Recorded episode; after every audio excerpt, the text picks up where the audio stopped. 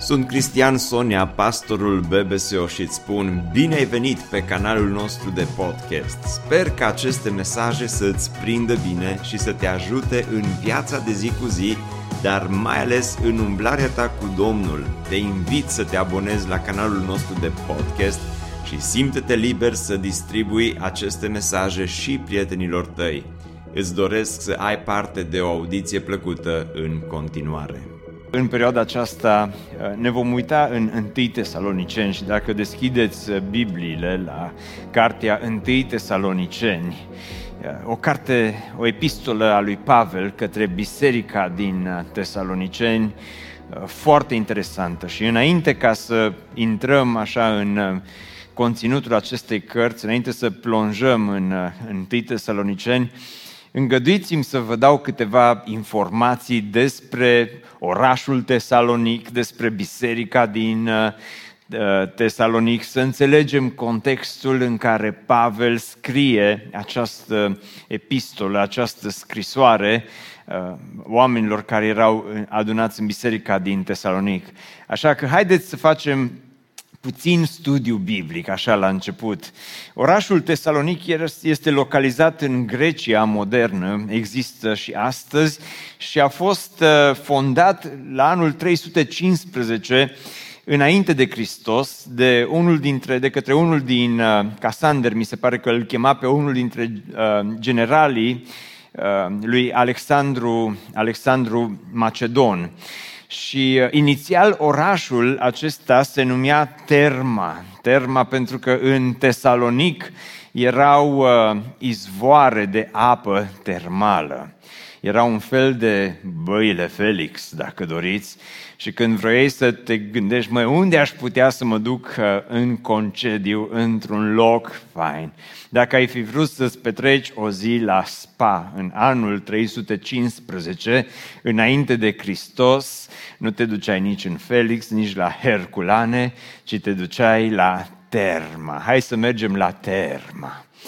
Unii dintre voi deja ați plecat de aici în dimineața aceasta și sunteți la spa, nu mai sunteți la biserică, dar am să vă invit să veniți din nou la BBSO împreună cu mine, fiindcă orașul a purtat pentru un scurt timp numele de Terma și uh, la un moment dat a fost redenumit Tesalonic după numele sorei vitrege a lui Alexandru Macedon. Alexandru Macedon avea o soră vitregă pe care o chema Tesaloniche și uh, cuiva probabil i-a plăcut, uh, poate generalului său, așa de mult de sora lui încât a zis, dragă, pentru tine aș face orice, inclusiv aș vrea să redenumesc orașul acesta, nu se va mai numi Terma, ci se va numi Tesalonic de azi uh, înainte. Vedeți câte informații ați aflat? Unii dintre voi nu știți de la ce vine Oradea și nu știți că vine de la Nodvorodi. Zic și eu, nu știu dacă de la Nodvorodi vine, dar uh, uh, am încercat și eu, dar uh, acum știi de unde vine numele orașului unii prieteni maghiari râd de mine acum că n-am pronunțat bine Nodvorod, dar facem uh, repetiție la final.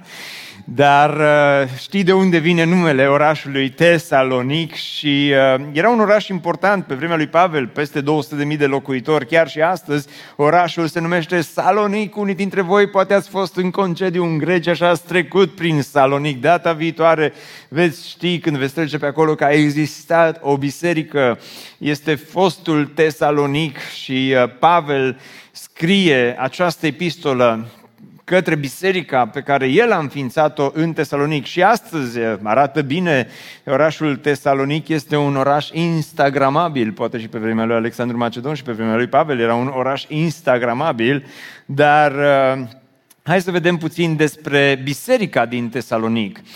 Biserica aceasta, mai sunteți cu mine, doar trebuie să fac puțin să mă verific că încă n-ați plecat la spa cu gândul, ci sunteți aici la biserică. Uh, Biserica din Tesalonic, dacă lași la hartă, a fost înființată în cea de-a doua călătorie misionară a Apostolului Pavel. A doua călătorie uh, misionară, Pavel l-a luat pe bunul său prieten și coleg de lucrare pe care îl chema Sila și au plecat în această călătorie misionară și au a ajuns la un moment dat în orașul Filipii. Acolo Pavel a predicat, unii Uh, la unii le-au plăcut și i-au dat like, alții au fost hateri, hateri atât de mari încât i-au luat pe Pavel și Sila, i-au pus în închisoare, i-au pus cu picioarele în butut și i-a uh, bătut cu nuiele și uh, Pavel și Sila, vă amintiți, erau în închisoare în orașul uh, Filipii și la miezul nopții cântau, spune Biblia, praise and worship. Erau așa de bucuroși că erau acolo și uh, bătuți fiind și așa mai departe. Uh, Uh, se face un cutremur mare, prizonierii uh, puteau să fugă, comandatul închisorii vrea să se sinucide, crede că toată lumea a fugit, dar Pavel spune, hei, nu spune capăt zilelor, încă suntem aici, se duce cu el acasă, predică Evanghelia la el acasă, se pocăiește comandatul închisorii și toată casa lui Pavel îi botează și după aceea de aici, din Filipii, coboară până în Tesalonic. Și ai zice, măi, acum Pavel a ajuns în terma, a ajuns la băile Felix și după atâtea bătăi, după atâtea răni, după uh, atâtea probleme, merita și Pavel să meargă undeva la spa. Jacuzzi, odihnă, tratament, să se refacă după experiența din orașul Filipii. Dar ghiciți ce face Pavel când ajunge în Tesalonic. Povestea ne este relatată cu amănunte în Faptele Apostolilor, capitolul 17, împreună cu Sila se duc în sinagogă și uh, Pavel predică în uh, sinagogă timp de trei săptămâni până când este dat afară din sinagogă și apoi continuă să predice și înființează în aproximativ trei săptămâni. Pavel plantează biserica din Tesalonic. Este incredibil, este harul lui Dumnezeu că nu poți să plantezi o biserică în trei săptămâni, atât de repede să înființezi o nouă biserică. Era o biserică formată din greci și evrei și faptele apostolilor precizează și multe femei uh, de frunte, așa mi se pare că femei importante din Tesalonic au mers uh, și uh, au dat join la biserica din Tesalonic pe care Pavel o înființează. Erau uh, câțiva evrei care s-au întors la Hristos, mulți greci și multe femei importante din Tesalonic. A fost una dintre cele mai persecutate biserici ale Noului Testament, fiindcă atunci când Pavel a înființat biserica din, Tesal- din Tesalonic, nu-i ca și cum toată lumea l-a aplaudat, e, ce bine, ce fain că avem o nouă biserică, ci din potrivă, mulți evrei care nu s-au întors la Hristos au pornit o adevărată răscoală. Spunem fapte că au luat oameni fără căpătâi din uh, uh, mijlocul cetății și uh, au pornit un fel de marș din acesta, un fel de meeting împotriva lui Pavel.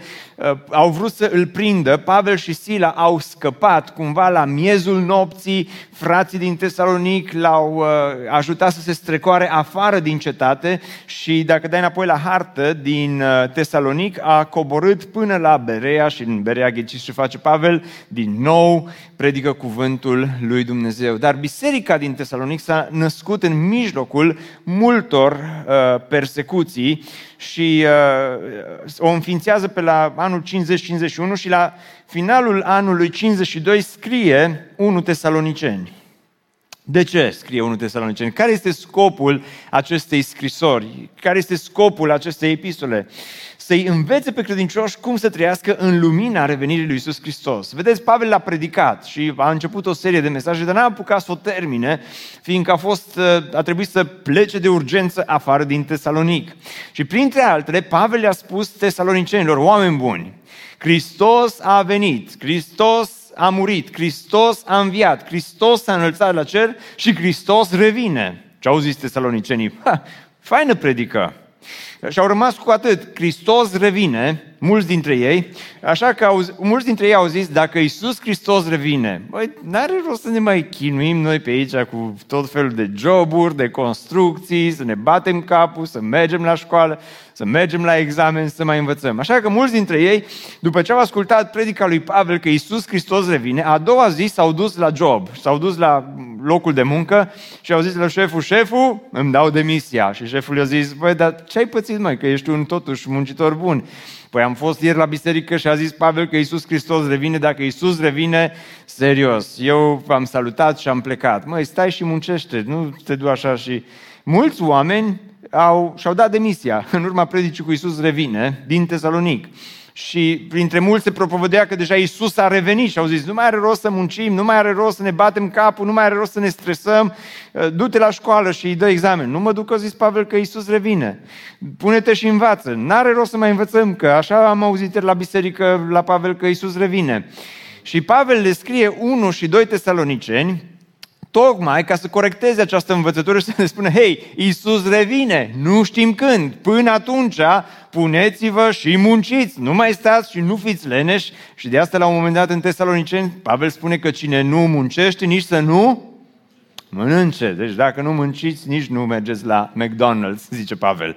Așa că uh, scrie, un, ăsta e unul dintre scopurile uh, pentru care a scris. Și e foarte interesant, are cinci capitole uh, în Tesaloniceni, fiecare, fiecare capitol se termină uh, vorbind cumva despre venirea lui Isus Hristos. Zice, să așteptați din ceruri, unu, să așteptați din ceruri pe Fiul Său pe care l-a înviat din morți, pe Isus care ne izbăvește de mânia viitoare și toată biserica să spună, care este speranța sau bucuria sau coroana cu care ne lăudăm înaintea Domnului nostru Isus la venirea Lui? Oare nu voi, din nou la finalul lui 2 vorbește despre venirea Lui Isus, oare nu voi, într-adevăr, spune Pavel către biserica din Tesalonic, voi sunteți slava și bucuria noastră. Trei la final spune ca să vi se întărească inimile și să fie fără prihană în sfințenie înaintea lui Dumnezeu Tatăl nostru la venirea Domnului nostru Isus Hristos împreună cu toți sfinții săi. Patru, apoi noi cei vii care vom fi rămas, vom fi smulși împreună cu ei în nori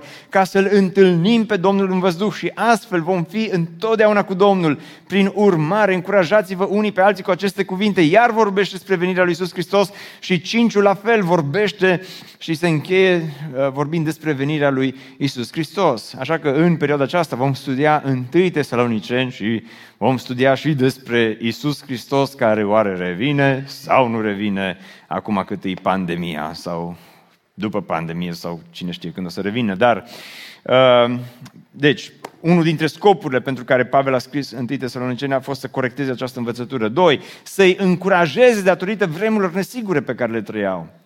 Cartea aceasta mustește de încurajare. Deci dacă, dacă ești descurajat și îți vine să, să, să, să fugi și să fugi în lumea mare și îți vine să îți pui capăt zilelor sau cineva ți-a spus ceva și te-a descurajat foarte tare, citește întâi Tesaloniceni să vezi cât de încurajatoare este această carte. Cu oamenii ăștia, așa cum vi-am spus, treceau prin necazuri extrem de mari. Și Pavel le scrie și ca să-i încurajeze, să le aducă încurajare. Așa că în luna octombrie, dacă vii la BBSO, s-ar putea să primești un pic de încurajare, nu din partea mea, nici din partea BBSO, ci în primul rând din partea cuvântului lui Dumnezeu. Amin.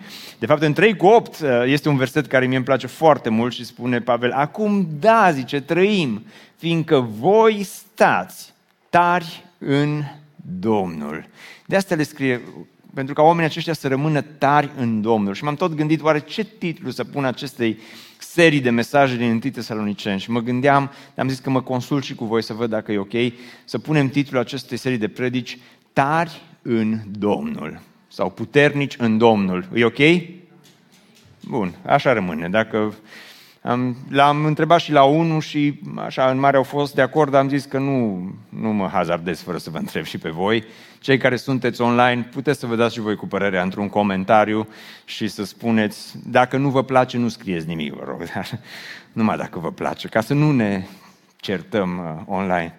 Și al treilea motiv pentru care Pavel scrie cartea aceasta este să îndemne, ceea ce deja am spus, să rămână tari în credință și tari în dragoste. Oamenii aceștia să rămână tari în Domnul, puternici în Domnul. De aceea cred că în perioada aceasta la BBSO am putea să fim foarte încurajați de întâi tesaloniceni și de aceea începem și uh, plonjăm așa în învățătura pe care ne dă întâi tesaloniceni astăzi și apoi vom continua duminicile următoare și va fi foarte fain. Dacă ar fi să facem o radiografie a acestei cărți, să vedem așa în mare despre ce vorbește, cam așa arată uh, filmul, radiografia. Primele trei capitole vorbesc despre încercări și spune Pavel, hei, oameni buni, încercările, zice, vor veni. Să nu cumva să-ți faci probleme că nu vin încercările. Dacă ești aici și simți numai bucurie în viața ta și totul merge așa de bine și te întrebi, dar de ce numai eu n-am glumesc. Dar dacă cumva îți pui întrebarea, viața întotdeauna e așa de bună? Nu, răspunsul este nu. Încercările, spune Pavel, vor veni. Dar nu vor veni doar încercările. În capitolul 4 zice, ispitele vor veni și apoi în capitolul 4, la final și 5, spune că Isus va veni. Cam asta este radiografia în mare a 1 Tesaloniceni. Deci încercările vor veni, ispitele vor veni, dar vestea bună este că Isus va veni, zice Pavel. Și dragilor, acum suntem gata să mergem în versetul 1 din cartea aceasta 1 uh, Tesaloniceni, dar înainte de aceasta vreau să vă întreb dacă mai sunteți cu mine.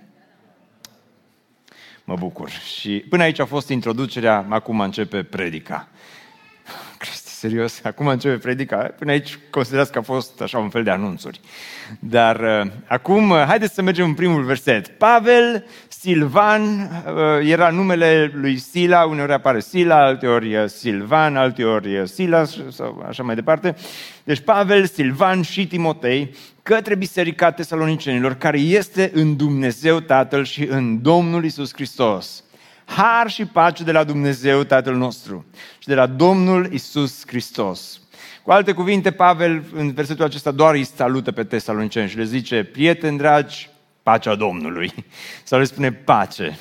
Uh, este salutul lui Pavel. Și apoi el continuă și spune, îi mulțumim întotdeauna lui Dumnezeu pentru voi toți, pe care vă amintim mereu în rugăciunile noastre. Și vă rog să observați, Pavel n-a stat mult timp în Tesalonic, dar cumva s-a lipit de biserica aceasta. Inima lui bătea pentru biserica din Tesalonic și se ruga mereu pentru ei. Și vreau să fac aici o mică paranteză și să vă spun membrilor BBSO și prietenilor BBSO, vă rog și vă cer lucrul acesta, rugați-vă pentru Biserica Speranța. Rugați-vă, rugați-vă mai des pentru BBSO. Rugați-vă mai des pentru cei care conduc biserica aceasta. Pomeniți-ne în rugăciunile voastre, fiindcă avem nevoie de susținere în, în rugăciune. Are sens ceea ce zic. Are sens că doar n-am zis, cine știe ce ci doar să vă rugați, aducându-ne aminte înaintea lui Dumnezeu, Tatăl nostru, de lucrarea credinței voastre, de osteniala dragostei voastre și de perseverența speranței voastre în Domnul nostru Isus Hristos. Și acum dați-mi voi să sar la versetul 8 și vă explic imediat de ce sar la versetul 8. Căci cuvântul Domnului, să vedeți mă ce tare era biserica asta, e fantastic că această biserică zice, căci cuvântul Domnului a răsunat de la voi, nu doar în Macedonia și Ahaia, ci din potrivă credința voastră în Dumnezeu s-a răspândit în orice loc. Biserica din Tesalonic era așa de tare și era o biserică așa de faină încât s-a viralizat. Intrai pe Insta, dădeai de Biserica din Tesalonic, cu mulți, mulți followeri. Intrai pe YouTube, dădeai de Biserica din Tesalonic, cu multe, multe vizualizări intrai pe Facebook și dădeai de biserica din Tesalonic. Oamenii vorbeau despre biserica aceasta. Ai, ai, ai fost la Tesalonic? Măi, n-am fost, dar anul viitor cred că mă duc în concediu și când mă duc pe acolo, pe la băile, pe la Terma, pe la Tesalonic, uh, o să trec și pe la biserica din Tesalonic. Am auzit că e fain acolo. Măi, neapărat să te duci, să vezi ce biserică... Unii dintre voi care ne vizitați astăzi zâmbiți, că așa ați venit la BBSO. Uh, să vezi ce biserică faină este biserica asta din Tesalonic. Neapărat, Pavel am auzit că am ființat-o, să vedeți numai ce, ce, ce, ce lucrare a făcut în doar trei săptămâni. Și oamenii mergeau și oamenii vorbeau. În Corint se vorbea despre Tesalonic, în Filipii se vorbea despre biserica din Tesalonic, în Macedonia și toată Ahaia se vorbea în orice loc. Credința acestor oameni s-a răspândit. Era o biserică ce s-a viralizat, așa că nu mai este nevoie să vorbim despre ea, despre credința voastră. Ce tare credință aveți voi, oameni din Tesalonic! Ce tare biserică aveți voi, cei care sunteți în Tesalonic! Și când te uitai la biserica aceasta, am mai folosit și cu alte ocazii o metaforă care o voi repeta în dimineața aceasta și o să mă iertați că mă repet, dar mie nu mi este greu să mă repet, iar vouă vă este plictisitor, Cristi, nu te repeta că e plictisitor. Dar vouă vă este de folos, de folos. Așa că am mai spus și cu alte ocazii, și biserica și familia e format din două mari componente. Prima e vitrina, a, doua, a doua mare componentă este depozitul, ceea ce este dincolo de vitrină, în spatele vitrinei. Biserica din Tesalonic avea și ea vitrină și avea depozit. Avea ceea ce era dincolo de vitrină.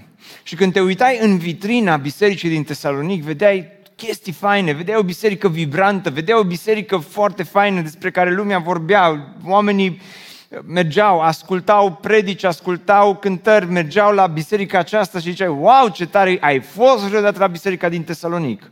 Și versetul 8 vorbește despre vitrina acestei biserici. Zice, s-a răspândit, v-ați viralizat, spune Pavel, peste tot se vorbește despre voi. Dar, Pavel, în scrisoarea aceasta trece dincolo de vitrină. Am pus titlul predicii din dimineața aceasta, Titlul seriei de mesaje este Puternici în Domnul, dar titlul predicii de astăzi este Dincolo de vitrină. Încă spune Pavel tesalonicenilor, e, e, e fain că aveți o vitrină faină, dar trebuie să trecem dincolo de vitrină. Trebuie să vedem ce este în spatele vitrinei.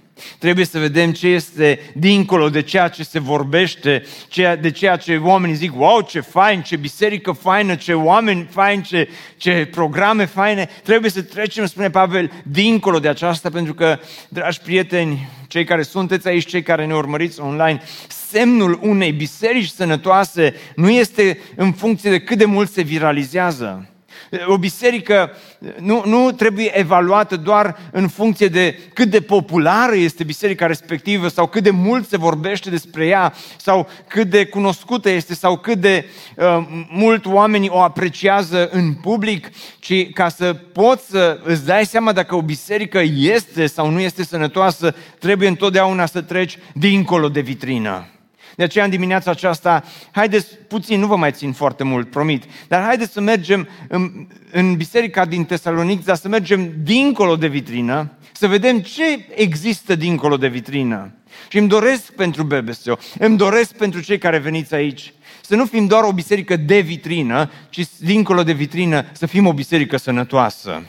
Îmi doresc să nu fim doar o biserică și să clădim aici o biserică care să să fie o biserică virală și lumea să aplaude și doar să spună ce fain, ce tare. Și îmi doresc când oamenii se duc dincolo de vitrină să găsească substanță, să nu găsească superficialitate, ci să-L găsească pe Hristos. Amin? Hai să mergem dincolo de vitrină în versetul 2, 3 sunt trei caracteristici ale acestei biserici și predica mea de aici vine din uh, versetul 3, îl despachetăm în dimineața aceasta împreună. Spune, aducându-ne aminte înainte lui Dumnezeu Tatăl nostru de lucrarea credinței voastre, de osteneala dragoste și de perseverența speranței. Astea sunt cele trei puncte de astăzi. Cristi, mai încă trei puncte. Uh, dar ne uităm repede la ele. Biserica ce trece dincolo de vitrină este o biserică care are o credință care lucrează, o credință care lucrează.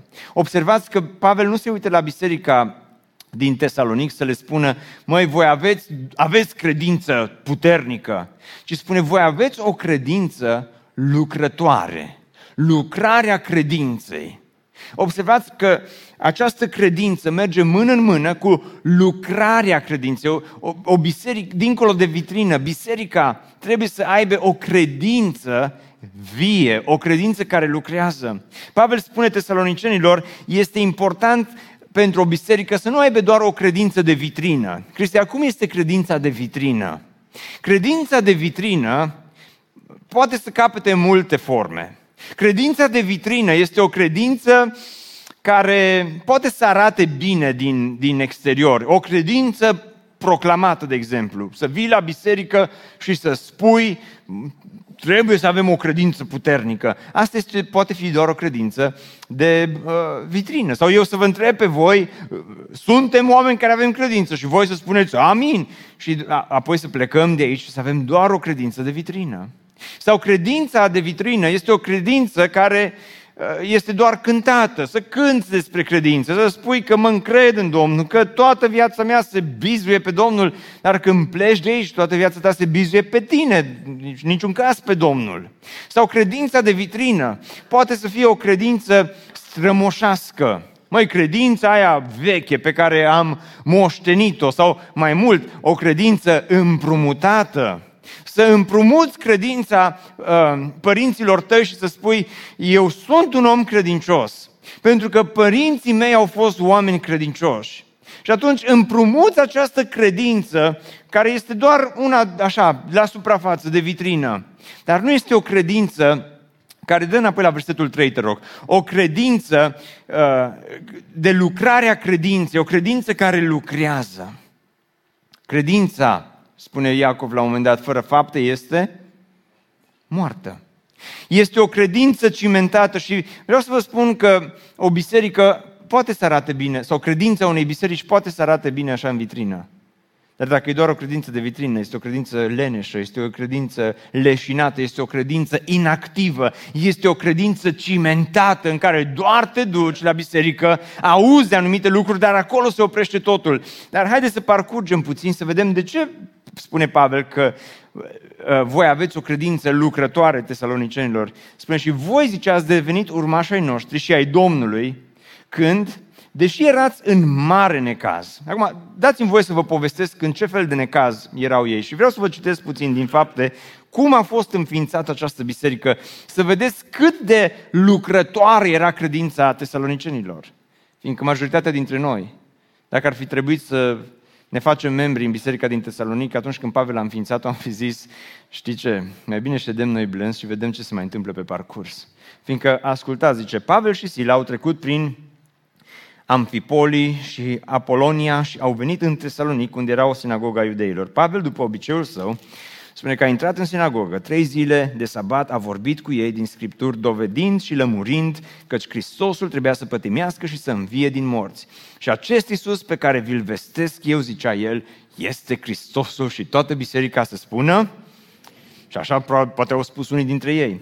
Și versetul 4. Unii dintre ei și o mare mulțime de greci temători de Dumnezeu și multe femei de frunte au crezut și au trecut de partea lui Pavel și a lui Sila și au format prima biserică din Tesalonic și au început să se întâlnească și au început să cânte și să predice. Dar iudeii care nu crezuseră, întotdeauna e partea aia bună, dar apoi vine un dar din la mare și te bucuri că vezi biserica înființată, dar, dar apoi, de cealaltă parte, sunt iudeii care nu crezuseră. Să vedeți ce au făcut oamenii aceștia de invidie au început să scrie pe Facebook, au început să-i bagiocorească pe Instagram, au început să-i înjure pe YouTube uh, și au... Nu, nu asta scrie. Spune, de invidie au luat cu ei niște oameni fără căpătâi, din mulțime, au făcut gloată și au întărtat cetatea, s-au năpustit asupra casei lui Iason și căuta pe Pavel și pe Sila ca să-i aducă afară din norod. Fiindcă nu i-au găsit, au târât pe Iason și pe vreo câțiva frați înaintea dregătorilor cetății și strigau oamenii aceștia care au răscolit lumea Babilonia,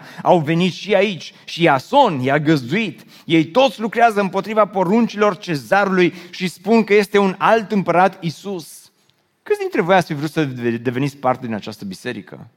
Dar lucrarea credinței lor se vede că în mijlocul necazurilor, în mijlocul împotrivirilor, oamenii aceștia spune, voi ați devenit un exemplu pentru toți credincioșii din Macedonia și Ahaia și apoi continuă și uh, spune mai departe, credința voastră în Dumnezeu s-a răspândit în orice loc. Dragilor, o credință adevărată, o credință care nu este cimentată, o credință care nu este doar una strămoșească, o credință care nu este doar una împrumutată, o credință vie și adevărată, o credință lucrătoare este una care se răspândește.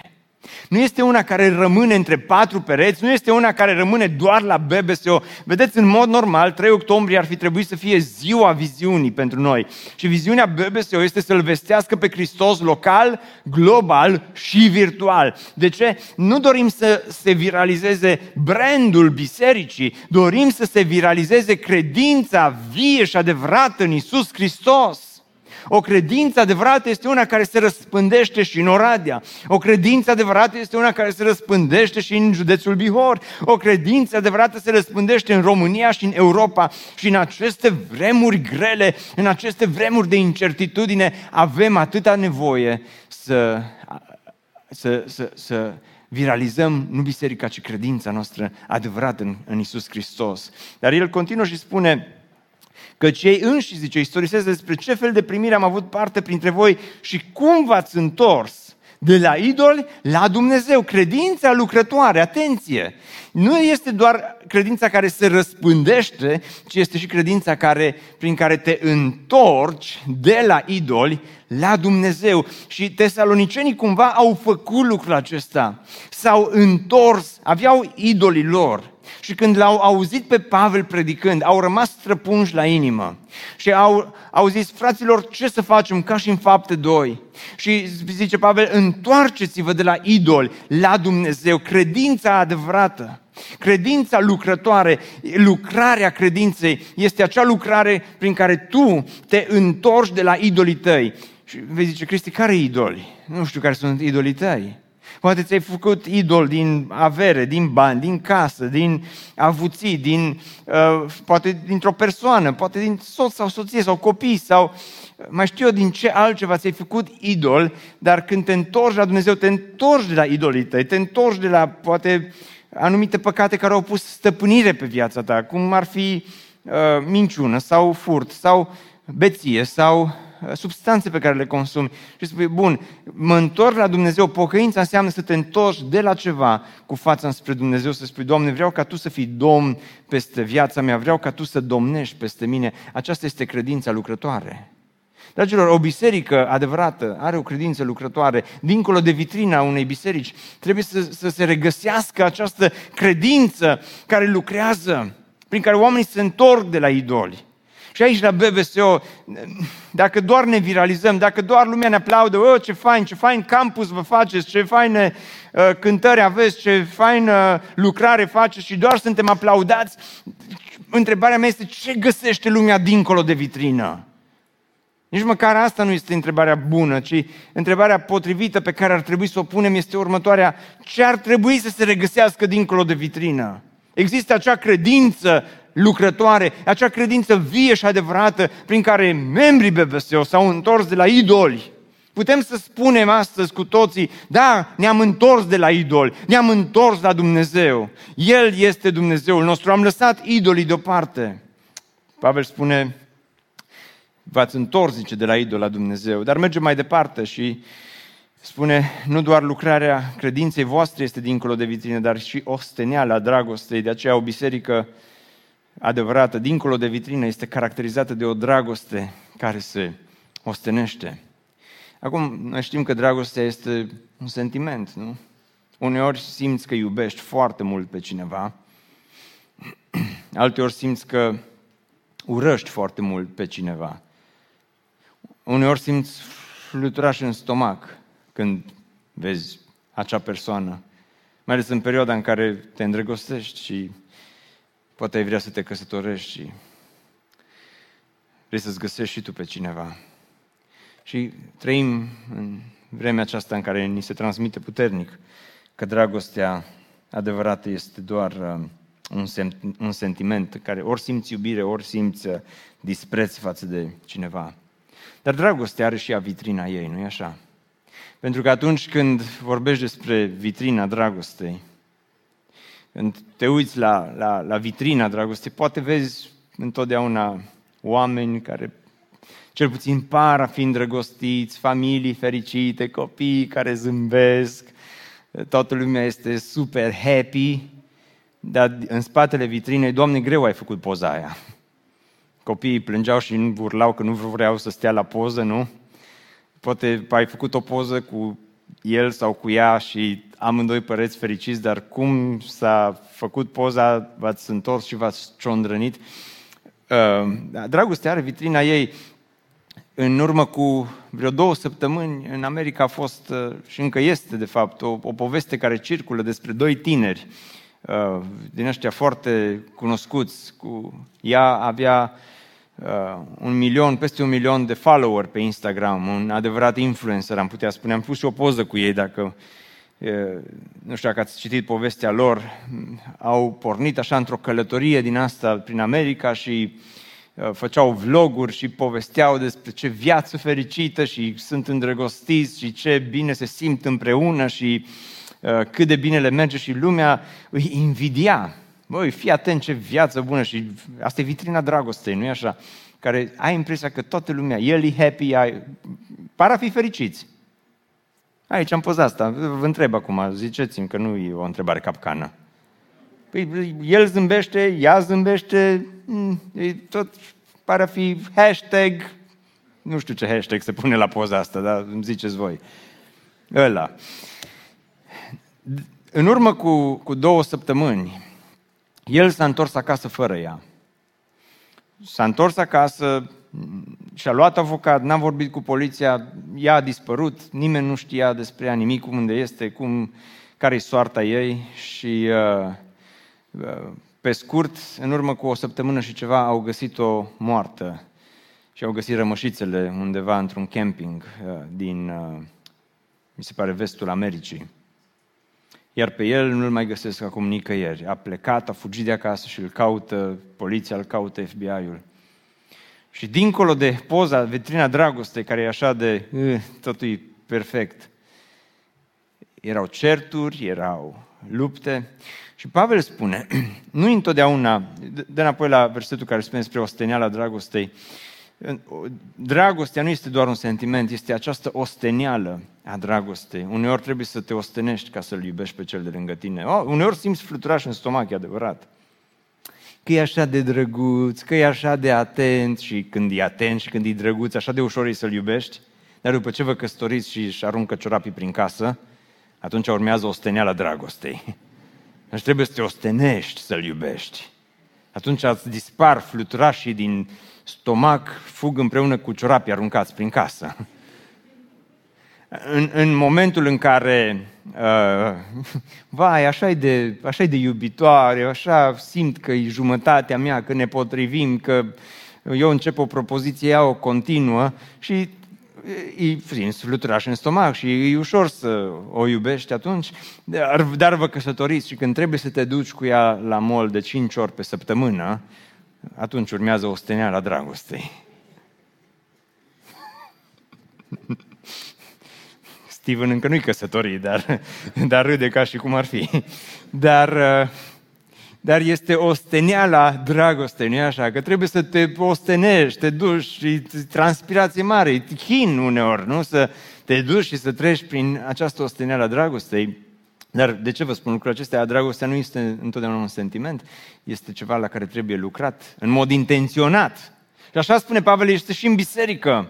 În biserică, o, oh, din față, e dragoste, ne iubim, e, toată lumea e happy și suntem cu toții uniți, o biserică, biserica lui Isus Hristos, dar dincolo de vitrină, nu la BBSO, Doamne păzește, dar poate în alte biserici când treci dincolo de vitrină și unde vezi așa pe toți zâmbind, dincolo de vitrină, găsești certuri, găsești ură, găsești oameni care se ciondrănesc unii cu ceilalți. Dar spune Pavel, vezi, biserica din Tesalonic s-a, s-a viralizat și biserica din Tesalonic este o biserică uh, sănătoasă, spune Pavel, nu perfectă, sănătoasă, pentru că oamenii aceștia nu doar că au dragoste, dar există acolo o steneală dragostei între noi fie vorba, în 1 Corinteni 13, Pavel a scris un întreg capitol despre dragoste. Chiar dacă aș vorbi în limbi omenești și îngerești și n-aș avea dragoste, sunt doar o aramă sunătoare și un chimval zângănitor.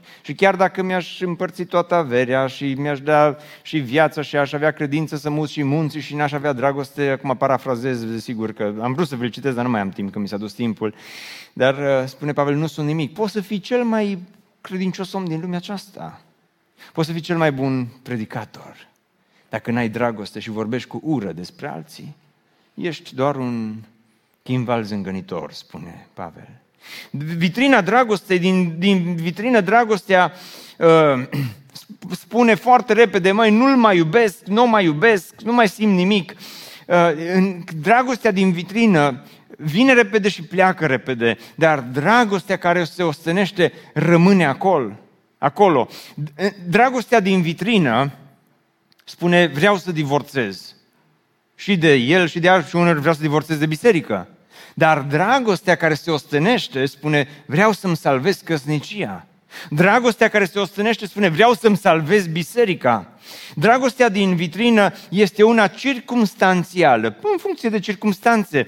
Dragostea care se ostănește este una intenționată. Și foarte repede vreau numai să vă povestesc că oamenii aceștia din Tesalonic au arătat uh, o dragoste adevărată față de Pavel. Spune că cei înșiși istorisesc despre ce fel de primire am avut parte printre voi și în fapte. Vi-am citit deja despre iudei care au fost invidioși și au venit la casa lui Iason. Iason l-a găzuit pe Pavel și l-a găzuit cel puțin trei săptămâni. Acum, e fain când vin musafirii la tine, dar e fain și când... Vă nu vă place când pleacă musafirii, așa -i? Haideți să mai încercăm o dată. E fain atunci când vin musafirii, dar este frumos și când? Și când pleacă, ați auzit? Acum, Pavel a venit și prima săptămână cu Pavel sunt sigur că a fost foarte fain. Și Iason și Pavel stăteau seara și aveau studiu biblic și povesteau și îl întreba ce ai vrut să zici în roman și cum a mai fost în prima călătorie misionară și stăteau până dimineața și făceau teologie și îl întreba Pavel, tu ești calvinist sau arminian? Și povestește-ne puțin cum e cu chestia asta, dar despre biserica cu tare sau biserica cu tare, cum ai, ce părere? Și prima săptămână cu Pavel a fost faină și foarte frumoasă, dar a doua săptămână hmm, trebuie să-i faci mâncare în fiecare zi. Este o la dragostei. În a treia săptămână, oh, e bine că a venit Pavel, dar oare când pleacă? Este o la dragostei, nu-i așa? Și nu știu dacă Iason a gândit așa sau nu, dar dragostea întotdeauna are această componentă de ostenială. De aceea să nu te dai bătut când e greu în căsnicie, fiindcă este ostenială. Dragostea și osteniala merg mână în mână. Să nu te dai bătut când e greu în biserică. Dragostea și osteniala merg mână în mână. Și vreau să vă spun că și aici, în biserică, și în orice biserică vei fi vreodată, dacă vei vrea să găsești dragoste adevărată, în forma ei cea mai pură, va fi întotdeauna, dragostea vine sub formă de ostenială. Nu așa? Chiar și prin perioada asta prin care trecem, la BBSO, când vă tot cerem, când vă tot chemăm, când tot vă provocăm să vă implicați, iar ne cere, este osteniala dragostei. Când vii la șantier, este osteniala dragostei. Când faci prăjituri și pentru toate doamnele din BBSO care ați făcut prăjituri și de mâncare, Domnul să vă binecuvinteze, să vă răsplătească. E ușor să le faci de aici, de la, din față, dar când ești acolo și trebuie să faci pentru mulți oameni, este o steneală a dragostei. Când ajuți pe cineva, este o steneală a dragostei. Când te apleci înspre un nenorocit, este o steneală a dragostei. Când cercetezi pe văduvă și pe orfan, este o steneală a dragostei. Când Hristos s-a dus la cruce, a fost dragoste, dar a fost dragoste cu o steneală. N-a fost ușor pentru Hristos să stea între cer și pământ și să moară pentru noi. De aceea, dincolo de vitrină, o biserică trebuie să aibă această dragoste care se ostenește. Și mai am ultimul punct, nu este lung, dar mi-a trecut timpul și vă întreb pe voi, îmi dați voi să vă povestesc pe scurt și despre... Da, mulțumesc frumos. Să dați vina pe ei la final. Eu n-am vrut, dar ei au. Vă și spun cine sunt. Uh, spune că aducându-ne aminte înaintea lui Dumnezeu Tatăl nostru de lucrarea credinței voastre, de osteneala dragostei voastre și de perseverența speranței voastre în Domnul nostru Isus Hristos. E important să ai credință, este important să ai dragoste, dar este și mai important să ai speranță. Fără speranță nu prea poți face nimic în lumea aceasta. Și tesalonicenii stăteau în această vreme nesigură de incertitudine, cu multe cu, mul- cu multă heitereală, cu multe persecuții, cu multe uh, lucruri care se întâmplau împotriva lor. Și când îți pierzi speranța, nu mai ai chef de nimic, nici să iubești, nici să te implici, nici să te duci la biserică, nici să proclame Evanghelia. Și erau vremurile acestea atât de incerte pentru ei, pentru tesaloniceni. Și Pavel spune, măi tesalonicenilor, ascultați-mă cu atenție, speranța nu trebuie să fie în funcție cum bate vântul. Speranța noastră nu este niciodată circumstanțială, cum nu este nici credința și nici dragostea. Speranța noastră, zice Pavel, rămâne în ciuda circumstanțelor și în ciuda vremurilor, pentru că speranța noastră se bazează pe ceva mult mai adânc. Și adevărul este că în vremurile acestea pe care noi le trăim astăzi, e greu ce se întâmplă. E greu să auzi an după an, hai că primul an a mai mers cumva, al doilea a mai fost cumva, dar intrăm din nou în acest anotimp al pandemiei, a vaccinării, nevaccinării, a spitalelor pline, a, a spitalelor în flăcări, a, a oamenilor care mor cu zecile și cu sutele și parcă îți pierzi orice speranță de viață și nu doar asta, dar plus multe alte lucruri personale care poate se adună și zici, măi, mi-ajunge câte am, îmi ajunge. Și totuși zice Pavel, dacă ești credincios, dincolo de vitrină, un credincios nu își pierde speranța, fiindcă speranța noastră nu se bazează pe pandemie, nepandemie, pe bursă, nu se bazează pe salar, nu se bazează pe cursul valutar. Speranța noastră nu se bazează pe uh, rezultatele medicale. Speranța noastră pe ce se bazează? Uitați-vă ce le spune la final, în capitolul 1 că cei înșiși istorisesc despre ce fel de primire am avut parte printre voi și cum v-ați întors de la idoli la Dumnezeu pentru a-i sluji Dumnezeului celui viu și adevărat și pentru a-L aștepta din ceruri pe Fiul Lui pe care L-a înviat dintre cei morți pe Iisus, care ne scapă de mânia ce vine. Spune Pavel, speranța perseverează și vorbește despre această uh, perseverare a speranței. Pentru că, spune Pavel, speranța noastră se bazează pe Isus Hristos, Cel care a venit, a murit, s-a înălțat, dar vine din nou. Și spune Pavel să aveți în voi această speranță. În, în altă epistolă, Pavel exclamă la un moment dat și spune, Hristos în voi este nădejdea slavei, este speranța gloriei.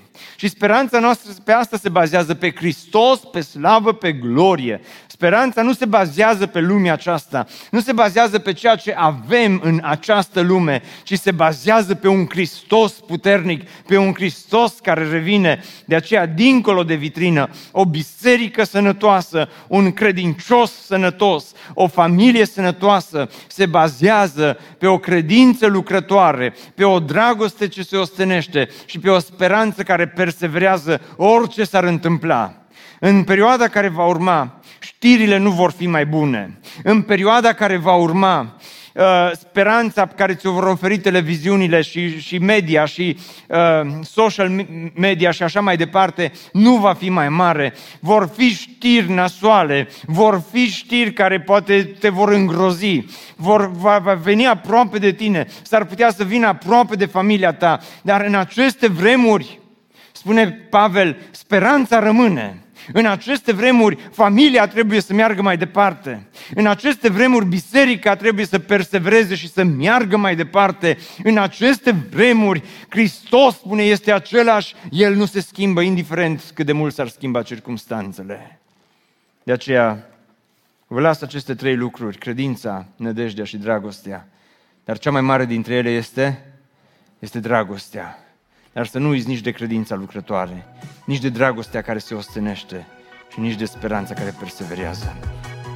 Ne bucurăm mult că ai ascultat acest podcast și dacă ți-a fost de folos, scrie-ne un scurt mesaj la adresa aminarondbbso.ro aminarondbbso.ro Ne-am bucurat mult să te putem cunoaște, să știm cine ești și de unde ești. Dacă dorești să afli mai multe informații despre BBSO, despre cine suntem, care este viziunea noastră, intră pe site-ul bbso.ro. Îți mulțumesc că ești alături de noi și că ne ajuți să ducem viziunea mai departe. Așteptăm să ne reauzim cu bine la următorul podcast.